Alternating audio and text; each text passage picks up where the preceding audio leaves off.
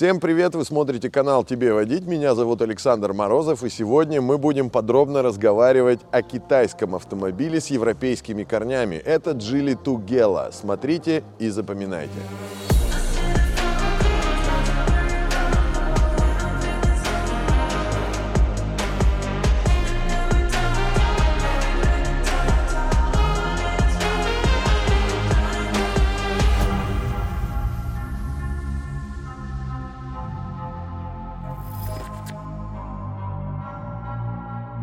Вообще Тугела появилась относительно недавно, но вот многие смотрят на опыт зарубежных стран и э, глядят на то, как работают, например, специальные организации, государственные службы на таких машинах, радуются большим пробегам. Для нас пока это зверь неизведанный. Но все прекрасно знают, что Джили владеет Volvo уже не один год и все технологии перенимает оттуда. А нормальная тема взять и сделать на базе XC40 свой отечественный китайский автомобиль. И вот тебе, пожалуйста, получилось получилась Тугела. Название у нее, конечно, как у достопримечательности, но достопримечательностью для своего автопрома она и является. Интересная оптика, качественный дизайн и вообще, в принципе, Джили самобытную нишу нашли. Это редкость. Я не знаю, кому они заплатили столько денег, чтобы вот хотя бы не украсть ни у кого хоть один элемент в дизайне. Очень прикольно смотрится бампер, но не совсем практично. Посмотрите, да, не хватает каких-то низких юбок пластиковых, которыми мы обычно в России любим задевать различные ухабы. Ну, а вообще этот автомобиль больше позиционируется как городской кроссовер. И если уж сделан на базе XC40, то его можно похвалить хотя бы за то, что он на 20 сантиметров больше. Еще немного.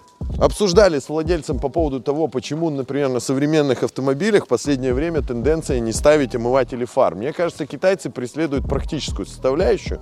Фары светят неплохо и даже грязные хорошо пробивают. Но в то же время есть еще один момент – начинается кризис, люди начнут воровать. Наверное, китайцы что-то знают. Знают, что у нас на парковках эти омыватели вырывают только в путь. Не очень прикольно э, менять, конечно, сейчас по современным ценам 20-дюймовые диски, но смотрится же шикарно, с низким профилем. Ну, красота. Хотя, честно, я бы перешел на 19 было бы помягче. Сзади этот автомобиль, ну, прям стремится к Европе. Прямо вот все, что было у тех популярных моделей Mercedes и BMW, на которые все вот прям как на обложку плейбоя себя ласкали, вот, собственно, и воплотили. Только теперь это в четыре с половиной раза дешевле. Смотрите и учитесь. Но сразу скажу, если вы думали, что китайский автомобиль это дешево и сердито, то, к примеру, стоит хотя бы загуглить, сколько стоит оптика на эту машину, и вы поймете, что есть китайские машины, которые реально по цене дотягивают до Европы. Немного о практической составляющей. Кстати, нашел в интернете высказывания от пользователей, которые говорят о том, что на холодах типа 30-35 привода начинают скрипеть. Но это не массовое, это у некоторых только. Так комментируют китайцы. А вот, видишь, кнопочку нажал и закрывается. Медленно, но верно. А что, где камера-то? А, вон она. Вон она. Кстати, под капотом еще, где радиаторная решетка, есть шторки, которые сами открываются, сами закрываются в зависимости от температуры за бортом и от того, как разогрет двигатель. И там же еще находится радар, который определяет вот это вот все, включая парктроники и так далее, и расстояние до впередующих автомобилей. Но при этом радар тоже с холодами, и особенно когда происходит обледенение, работает крайне некорректно. Еще раз повторюсь, для тех, кто привык, что Китай это дешево и сердито, Тугела готова развенчать этот миф, потому что здесь есть прикольные вставки, притом нормальные, стальные, ну то есть как бы пластик, который обработан, как у ведущих производителей. Верхняя часть панели вообще сделана из хорошего пластика, и к нему абсолютно никаких претензий, включая сборку, нет. Но, опять же, надолго ли хватит тех же клавиш? Потому что у меня один знакомый на северах сломал даже клавишу аварийки, видать, часто пользовался. Она у него сейчас срабатывает через раз. Неплохо сделали регулировки основные, но большинство функций забиндили через бортовой компьютер, и вся мультимедийная система, работая как одно целое, представляет из себя сложный лабиринт, в котором надо будет разбираться. Например, там системы вентиляции или подогрева передних сидений приходится активировать только через мультимедиа, находясь в подпапках, которые находятся еще в одних папках. Короче, на ходу делать это неудобно. Плюс ко всему, э, еще интересен по себе дизайн рычага переключения передач. Но ну, для тех, кто любит постоянно наяривать что-то руками, ну, как я показывал раньше. Кнопочка, которая переключается, например, режим парковки, находится прямо на рычаге. И ее надо включать очень аккуратно, не перепутайте, не дай бог. Значит, что касается рулевого колеса и вообще в целом дизайна, очень прикольно получилось. Опять же, самобытно, но я вот правда не пойму. Но если вы сделали такой, я не знаю, даже это 2,5 Дина, вот такой мультимедиа-центр, ну сделайте вы его более читаемым, разверните его больше к водителю и разбейте вы его на несколько экранов, чтобы удобно было меню пользоваться. Притом на такой рабочий стол может влезть все, включая иконки с вашего телефона. Еще, кстати, по поводу телефона. Внизу находится беспроводная зарядка. Блин, не очень эргономично, если честно, особенно когда жена тебе наяривает, а он у тебя к Bluetooth не подключен. Или наоборот, сидит рядом жена, а наяривает не жена, а он к Bluetooth не подключен, и ты через громкую связь, короче, развелся. Значит, второй момент, который еще не особо понравился. Посадка глубоковата, и люди, которые, ну, серьезных габаритов туловища имеют, разместиться здесь так вот со стопроцентным комфортом не смогут. Хотя дорого по-спортивному. Куча всяких клавиш и так далее. Вот в эргономике мы тут разбираться досконально не будем. Просто скажу, выглядит как космолет. Не все читаемые показания, в данном случае скорости и так далее, мы это проверим на ходу. И кое-какие моменты в объеме пластика я бы сократил точно и сделал бы управление попроще. Ну, для наших такое прям, чтобы счеты, э, что там, калькулятор хотя бы типовой сиденье с электрорегулировками, все с электрорегулировками, а рулевое колесо, блин, палкой регулируется. Ну как, как, что, чего? Ну, ребята, вы же китайцы, вы же можете все. Сделайте это на электричке тоже. Еще одна фишка, видели, да? Брелок, как у Паршака. А, видели? Я сыну такие машинки покупаю, эти, э, как, как они? Hot Wheels, Hot Wheels, вот, точно. Блин, главное не перепутать. Слушайте, сыну не дать, а то он ее запустит. Так как автомобиль Джили Тугела зверь не особо известный людям, мы решили все-таки проверить, можно ли купить эту машину в хорошем состоянии. Через автокод проверяем объявлений, вот, ну, прям совсем немного. Вариант, который нашли э, по автокоду пробивается как находящийся в залоге, и плюс еще правое крыло мененное. Но это вот не как мы, он черный. Ага, ну ладно. Пробивайте специально, смотрите внимательно, изучайте, потому что предложений немного, и те бывают, вот как показывает опыт, не самые хорошие. Когда попадаешь за руль автомобиля, который может считаться флагманским в своем концерне, ждешь вау-эффекта. Ну, здесь тугелый вау-эффект есть в мелочах. Их не было раньше у азиатских автомобилей. Здесь есть хороший двигатель с широким диапазоном, он двухлитровый. Даже несмотря на то, что объем относительно небольшой и большая степень сжатия, он не дает каких-то там яростных рыков, и его не слышно. Только когда за три с половиной переходишь, тогда уже понимаешь, что да, турбина работает. Хотя по зиме у некоторых турбина наедалась. Разговаривал с покупателями в Сургуте, не выдержала зиму на пробеге в 10 тысяч, начала свистеть. При этом еще могу похвалить за то, что у него достаточно точное управление на каждый день, но когда начинаешь практиковать спортивное вождение, сорян, ребята, руль не так читаем, как хотелось бы. Еще плотно пообщавшись с пользователями этих автомобилей, узнал, что к холодам они действительно не все устойчивы. Ну, то есть, например, у кого-то были жалобы на передние амортизаторы, у кого-то были жалобы на замерзшие радары, у кого-то были жалобы на то, что с коробками и переключениями, с электроникой возникали вопросы именно при температуре там ниже минус 25-27 градусов. Ну, ребята, я вам могу сказать так. Помнится, когда-то мы японцев покупали, которые вообще такой температуры не понимали даже по датчикам. Чего вы хотите от китайцев?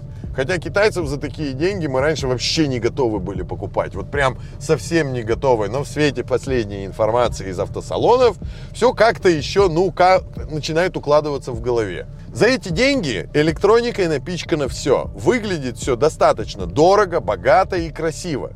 А вот едет ли оно на эти деньги, вот это задача номер один понять. Пока по двигателю скорее да, чем нет.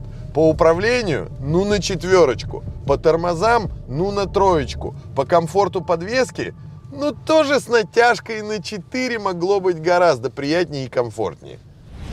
Заехали в сервис разобраться с техникой в Тугеле. И первая фишка в сервисе. Открывается капот с двойным открытием. Два раза и никакой ручки под капотом дергать не надо. Сразу подходишь и доступ к телу получаешь. Только честно, ребята, скажу, ну тут как-то обсуждать даже вот особо нечего. Навесное не видно, все закрыто пластиковыми кожухами. Моторы Т5 мы как бы знаем уже, мы как бы понимаем прекрасно, что у них унифицированные блоки. Многие говорят о том, что это не ремонтопригодно, кому-то наоборот эти технологии нравятся. Скажу так, породистый, нормальный, дефорсированный до 238 сил мотор, у него есть предел по чиповке, у них даже есть, по-моему, стандартная версия в 300 лошадей. То есть при желании можно еще и чипануть. Турбина, да, вопросы есть. Возможно, не выживет там 300-400 тысяч километров. И сколько она будет стоить там по тому курсу, который грядет там в течение 5-7 лет, тоже непонятно. С расходом, как я уже говорил, да, действительно есть пожелание сделать бы поменьше, но пока, как в том меме из ТикТока, не видится возможным, ребятки. Что касается всего остального, оцените, да, уровень. Вы думали, китайцы, они, ну, так, тяп-ляп. Смотрите, вот тебе. Сразу вспоминаю друга, который кроссовками торговал. Есть ведь фабричный Китай. Твою мать! Евро. А это что за хрень? Интересно будет узнать тем, кто не заглядывал под китайские автомобили, что же все-таки внизу у Тугелы находится. Но, во-первых, это независимая передняя и задняя подвеска. Правда, вот некоторые стабилизаторы, блин, настолько тонкими выглядят. Я не знаю, честно. Вот это тоже очень спорный конструктив. У меня дедушка так забор крепил. Но вот докопаться к днищу особо негде, потому что ни бак тут не вылезает. Вот, кстати, на некоторых китайских автомобилях прям либо банка, либо бак где-то там выпирает, висит. Абсолютно непонятно по какой причине. Можно оторвать просто где-нибудь на первой же кочке. Кожух пластиковый, чисто такая вот номинальная защита под двигателем, тут тоже как бы вопросы. Хотя вроде все вот так современно выглядит. За это могу только похвалить. Правда, почем, непонятно. А, еще по системе полного привода. По факту это Haldex 5. Э, мы знаем, как дорого он ремонтируется и чего он не любит. Он не любит кипячение. Вообще, перегрузка для этого автомобиля действительно может быть критичная. Потому что если вы планируете на нем куда-то в тупое бездорожье либо побуксовать, это нет. Это чисто для города, для трассы такая тема. Боевая на каждый день. Но выехать куда-то на природу, ну, как минимум, надо аккуратно и подумав.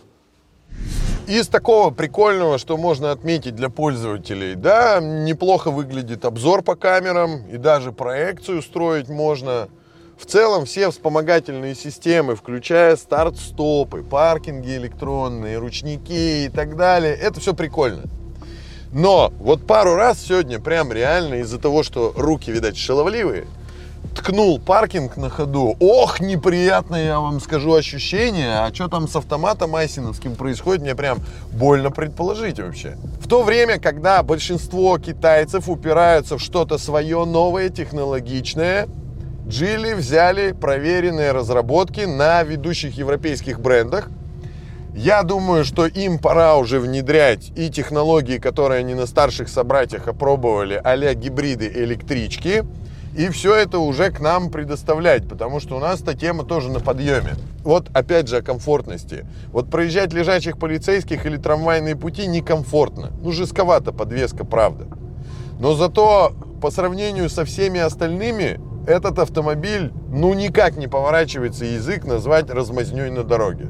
Да, может быть, где-то тонкости в управлении, там слабо читаемый руль, чуть тоньше бы с усилением поработать, чуть острее тормоза, да, можно. Но основное это, конечно, мелкий комфорт. Гребенка – это не его конек.